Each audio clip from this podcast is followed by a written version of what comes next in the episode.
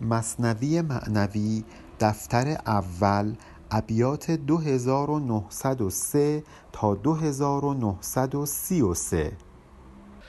داستان مرد عرب و همسرش که اون رو فرستاد به دربار خلیفه تا کمکی از خلیفه بگیره رو با هم خوندیم. و بعد مولانا به ما گفت این یک داستان خالی نبود. این شرح حال همه ما بود. هم اون عرب ما بودیم هم سبو ما بودیم هم اون خلیفه ما بودیم. همه اینها داستان زندگی ماست. و حالا می‌خواد بیشتر درباره این موضوع برای ما صحبت بکنه. عقل را شودان و زن را حرص و طمع. این دو ظلمانی و منکر عقل شمع. در اون داستان مرد عرب و همسرش مرد عرب سمبل عقل و همسرش اون زن سمبل حرص و طمع. حرص و طمع این دوتا ظلمانی اند. ولی عقل مثل یک شمع میاد این حرص و طمع که مثل ظلمت میمونن و روشن می‌کنه. انسان رو از تاریکی حرص و طمع آزاد می‌کنه. عقل این چونین عمل می‌کنه. بشنو اکنون اصل انکار از چه خواست؟ زان که کل را گونه گونه جزو هاست ولی یک سوال پیش میاد. اگر ما میگیم حرص و طمع ظلمانی اند ولی عقل نورانی مگر نه اینکه حرص و طمع و عقل همشون از یک اصل به وجود اومدن؟ مگر نه اینکه خالق هر دوی اینها یکیست؟ پس چطور میشه که از یک واحد دو تا متضاد صادر بشه؟ مولانا میگه حالا گوش کن بهت بگم که اصل این انکار اصل این که چطور دوتا عنصر متضاد از یک واحد صادر شده چطور چون این چیزی امکان پذیر شده؟ چطور میشه که از یک کل جزهای متضاد و گوناگونی صادر میشه؟ جزو کل نی جزوها نسبت به کل نی چو بوی گل که باشد جزو گل. نسبت این صادر شده ها به وجود خداوند مثل بوی گل به گل نیست. چون گل تشکیل شده از یک سری اجزا که یکی از اون اجزا بوی گل هست. اگه شما این اجزا رو بذارید کنار هم دیگه گل حاصل میشه. ولی اون چیزهایی که خدا خلق کرده اینجوری نیست که اگه کنار هم قرار بگیرن تبدیل بشن به خود خدا. چون خدا که مرکب نیست. خدا که از اجزا تشکیل نشده. پس منظور ما جزوها نسبت به کل نیست. نسبت یعنی کسر. مثلا میگیم یک دوم یک پنجم یک صدم یک هزارم.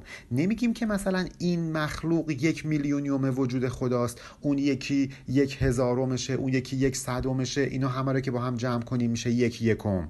پس این جزوها نسبتی از اون کل نیستند. کسری از اون کل نیستند. بلکه جزو کل هستند. یعنی فقط یک تجلی از اون کل هستند. یعنی نفس و عقل که با هم متضادند اینها تجلیات یک واحدی هستند. اینها تجلیات خداوند هستند.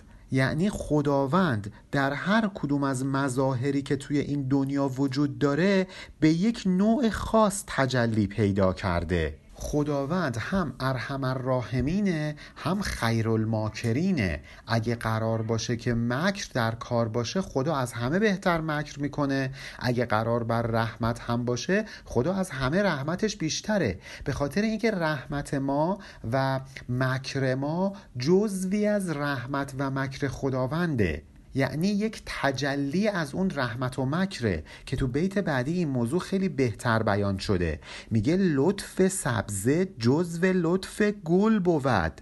بانگ قمری جزو آن بلبل بود. زیبایی و لطافت سبزه جزوی از زیبایی و لطافت گله. اگه شما از یک سبزه لذت ببری مطمئن باشید که از گل بیشتر لذت می‌برید. اگر که صدای قمری زیبا به نظر می‌رسه این صدا جزوی از صدای زیبای بلبله. یعنی بلبل که از همه صداها زیباییش بیشتره جمیع همه زیبایی های صوتی هست. ناخداگاه زیبایی صوتی قمری هم در زیبایی صدای بلبل وجود داره. مولانا در اون غزل معروفش میگه پخته تویی خام تویی. قند تویی زهر تویی. لطف تویی قهر تویی. یعنی همه این متضادها همشون خداوندند. این جزوها همشون کلند. البته خود مولانا هم متوجه میشه که توضیح دادن این موضوع کار آسونی نیست و اگه بخواد این کار رو بکنه باید همش درگیر این توضیحات بشه و اون حرف اصلی رو دیگه نمی‌رسه به من و شما بزنه. میگه گر شوم مشغول اشکال و جواب تشنگان را کی توانم داد آب.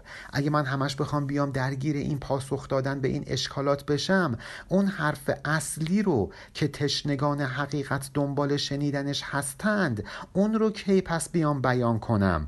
گر تو اشکالی به کلی و حرج صبر کن از صبر و مفتاح الفرج. اگه تو همه وجودت شده این اشکالات همه فکر و ذهنت شده جواب دادن به این اشکالات باید صبر کنی.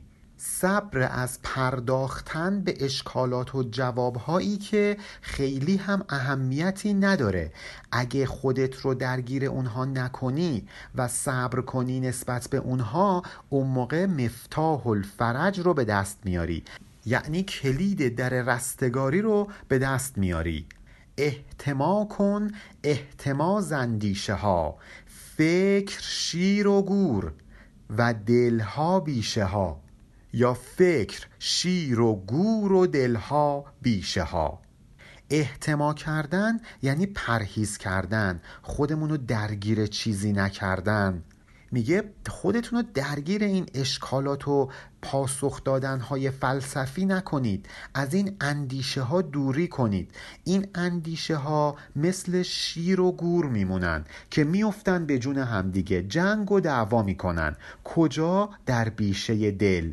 بیشه دل که نیاز به آرامش داره تا اینکه حقیقت درش روشن بشه میشه محل زد و خورد شیرها و گورها. این افکار متناقض. این پاسخها در اندیشه ها نهفته نیست بلکه در دل نهفته است.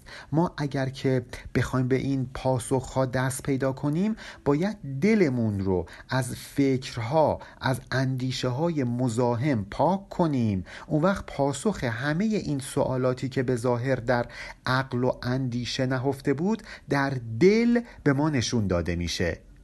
احتماها بر دواها سرور است زان که خاریدن فزونی گر است. اگه یه نفر پرهیز کنه تا اینکه مثلا دچار بیماری دیابت نشه خیلی بهتره که این پرهیز رو انجام نده. همش قند بخوره بعد بهش بگم باید متفورمین بخوری گلیبنکلامید بخوری باید انسولین بزنی.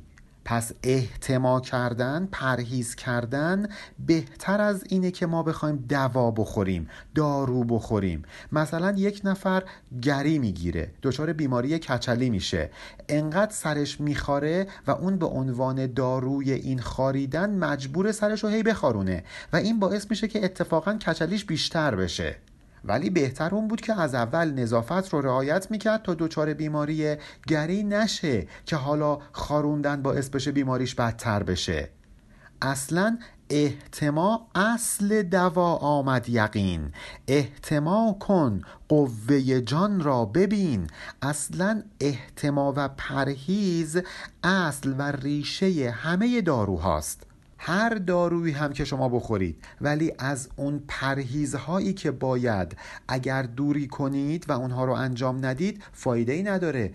فردی که دچار بیماری فشار خون هست اگه همش قرص فشار بخوره ولی در کنارش نمک هم بخوره پرهیز از نمک نکنه خوب نمیشه که. حالا ما هم بیایم فکرمون رو از این اندیشه های متضاد خالی کنیم به اینها نپردازیم از اینها دوری کنیم. دنبال دارویی نباشیم که این بیماری مغزی ما رو هی بخواد علاج بکنه. اون وقت می‌بینی که در جانت در دلت چه نوری شروع می‌کنه به تابیدن. اون وقته که می‌تونی قوه جان رو ببینی قدرت روح رو ببینی. قابل این گفته ها شو گوشوار تا که از زر سازمت من گوشوار. این حرفایی که دارم بهتون می‌زنم با هر گوشی قابل شنیده شدن نیست. یک گوش خاص می‌خواد. یک گوشی می‌خواد که بتونه حرفهایی که حقیقت هستند و از معرفت نشأت گرفتند رو بشنوه. اگه بتونی این حرفها رو بشنوی اون وقت می‌تونی به یک معرفت و یک گوهری دست پیدا کنی که مثل یک گوشواره جواهر نشان همیشه به گوشت آویزان باشه. زینت گوش گوشواره زر نیست بلکه حرفهاییه که به این گوش آویزان شده. حلقه در گوش مه زرگر شوی تا به ماه و تا سریا برشوی. مه زرگر یعنی معشوق یعنی مرشد یعنی روی ماه زرگر که قرار ما رو طلای وجود ما رو بسازه. زرگری کنه روح ما رو.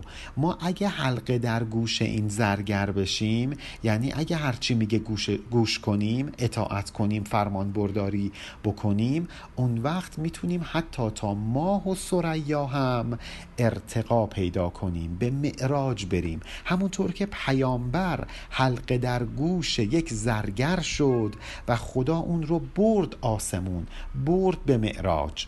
پیامبر با توجه به وسعش زرگری که داشت فرق می‌کرد با زرگری که من و شما می‌خوایم داشته باشیم.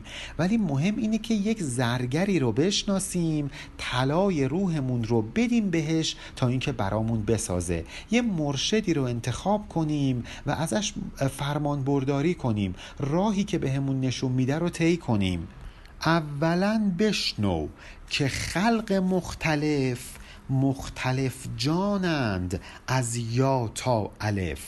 هر کسی ظرفیتش با یک نفر دیگه یکسان نیست مثل از حرف الف تا حرف یا که همه حروف با هم تفاوت دارند انسان ها هم با هم متفاوتند. در حروف مختلف شور و شکیست گرچه از یک روز سر تا پا یکیست حروف با سازنده یک زبان واحدند. یعنی مثلا سی و دو حرف الفبای فارسی اومدن زبان پارسی رو برای ما ساختند. ولی تک تک این حروف با هم تفاوت دارند. یعنی در عین یگانه بودن با هم متفاوت هم هستند. از یکی رو زد و یک رو متحد از یکی رو حزل و از یک روی جد. اگه از یه زاویه نگاه بکنی می‌بینی این حروف با هم متفاوتند ضد همن. مثلا حرف الف با حرف یا کاملا متفاوته.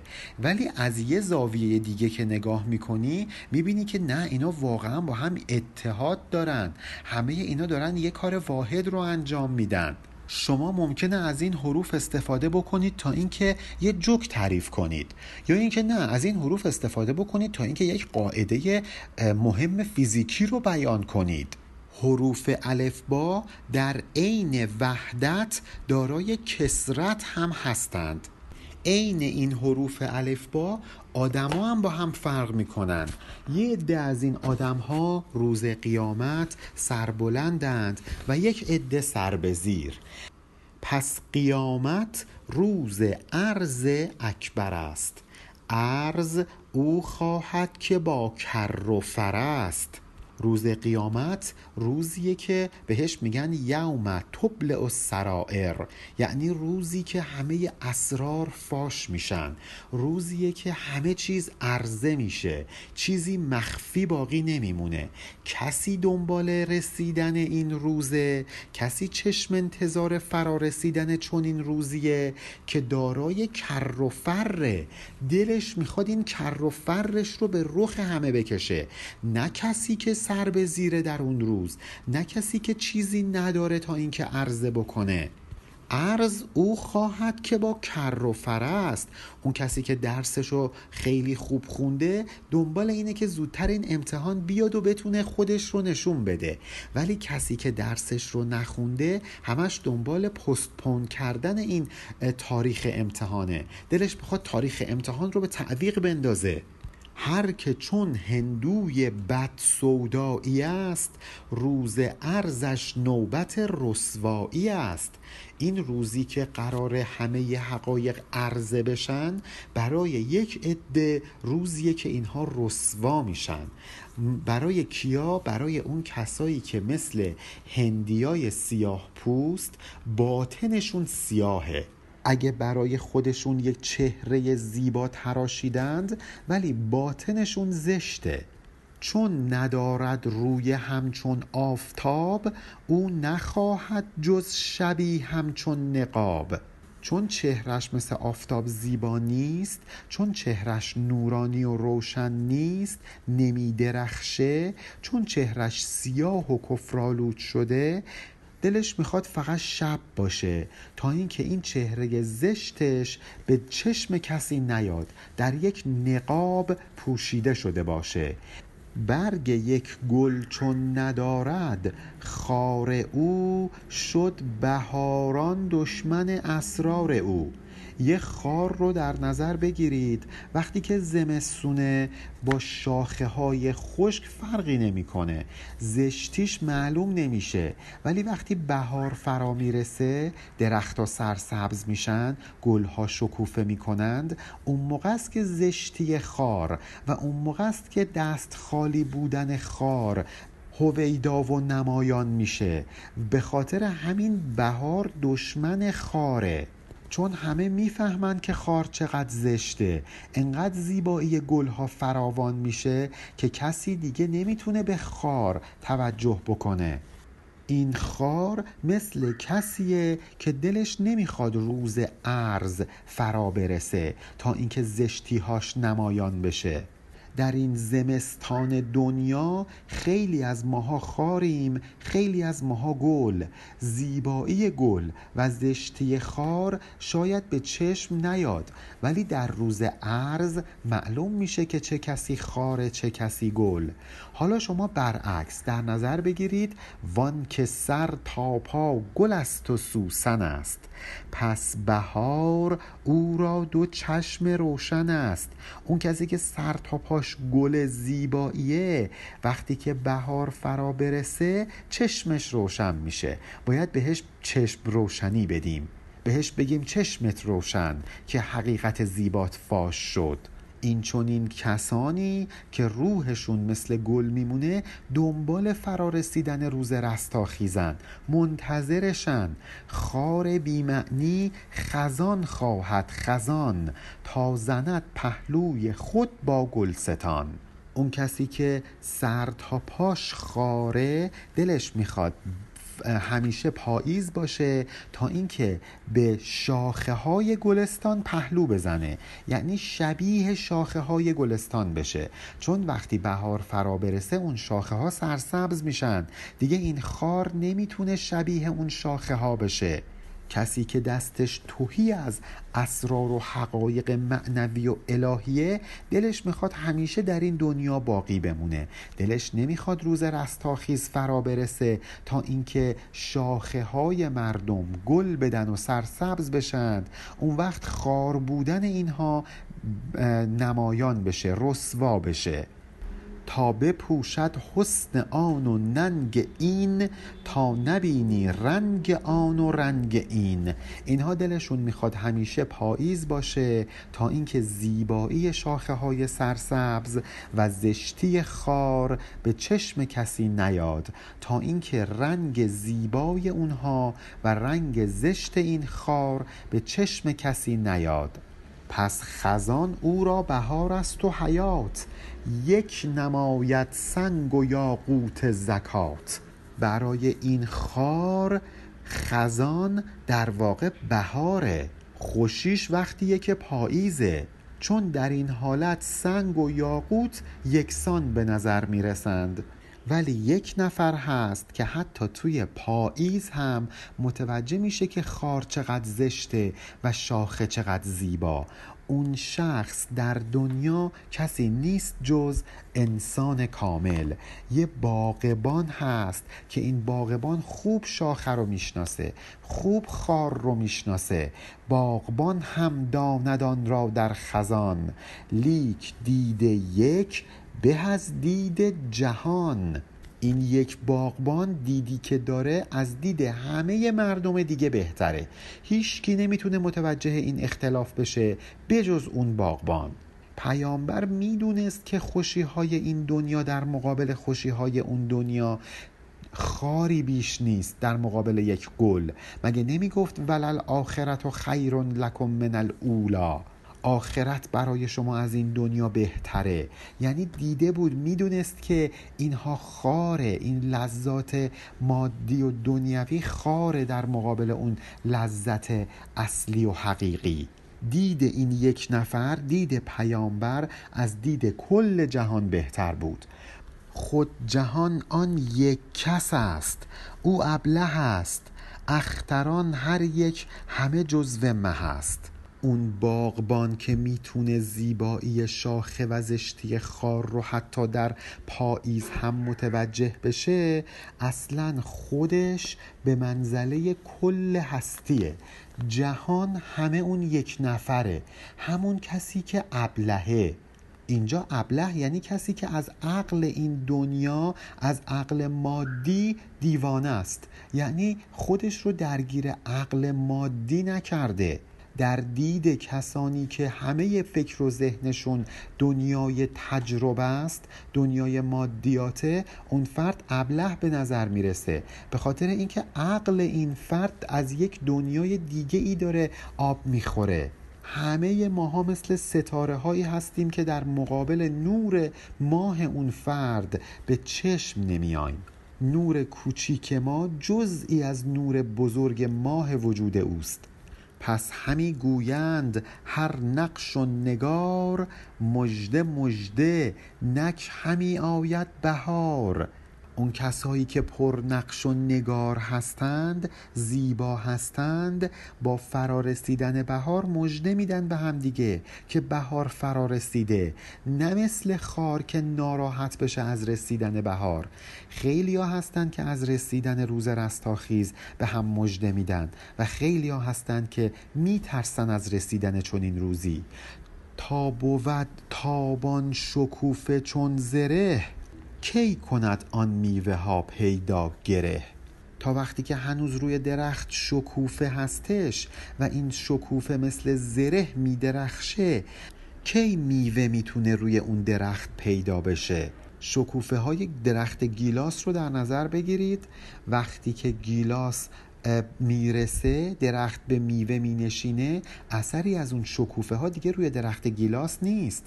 چون شکوفه ریخت میوه سر کند. چون که تن بشکست جان سر برزند باید این شکوفه ها بریزه تا اینکه میوه به ثمر بنشینه. باید ما جسم و تن و دنیای مادی رو در ذهنمون بشکنیم و نابود کنیم تا اینکه روح تا اینکه جان بتونه جون بگیره زنده بشه. باید بمیریم از این تن تا اینکه روح بپذیریم. تجملات رو مثل این شکوفه ها بریزیم روی زمین تا اینکه به سمر بنشینیم. میوه معنی و شکوفه صورتش. آن شکوفه مژده میوه نعمتش. منظور مولانا از میوه عالم معناست حقایق اسرار الهیه. ولی شکوفه مژده میده که چون این معنی داره می‌رسه مقدمه برای رسیدن اون معنی. وقتی که درخت میوه بده ما دست به نعمت پیدا می کنیم شکوفه فقط داره به ما خبر میده بشارت میده که داره میوه به این درخت می نشینه یعنی دنیای صورت ها که خدا در اختیار ما قرار داده می‌تونه بشارت دهنده فرارسیدن یک دنیای معنوی باشه. ولی ما باید از دام این صورت ها نجات پیدا کنیم. چون شکوفه ریخت میوه شد پدید. چون که آن گم شد شد این اندر مزید. تا وقتی که شکوفه نریخته که میوه نمیاد. شکوفه باید بریزه تا اینکه میوه پدیدار بشه. یعنی یواش یواش که این شکوفه ها میریزن یواش یواش که ما از لذات تن و جسممون کم می‌کنیم میوه ها به چشم میان. خیلی زیاد به فزونی یعنی جان و روان ما چنان قوی و تناور میشه که به مراتب از قوت یک جسم تناور قوتش بیشتر میشه. تا که نان نشکست قوت کی دهد؟ ناشکست خوشه ها کی می دهد؟ اول باید نون بشکنه پاره پاره بشه در دهان ما جویده بشه تا اینکه بتونه به ما یک قوتی بده.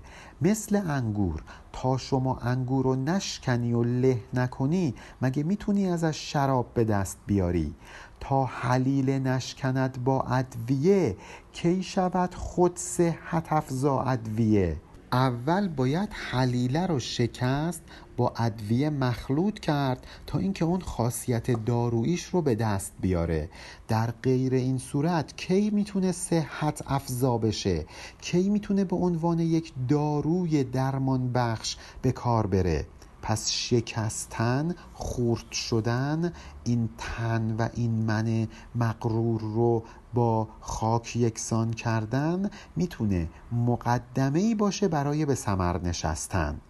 حالا اینکه مولانا میگه ما باید یک نفر رو پیدا کنیم و ازش اطاعت بکنیم قدری هم درباره خصوصیات این فرد برامون صحبت می‌کنه که در ابیات بعدی بهش می‌پردازیم. پایان بیت 2933 علی ارفانیان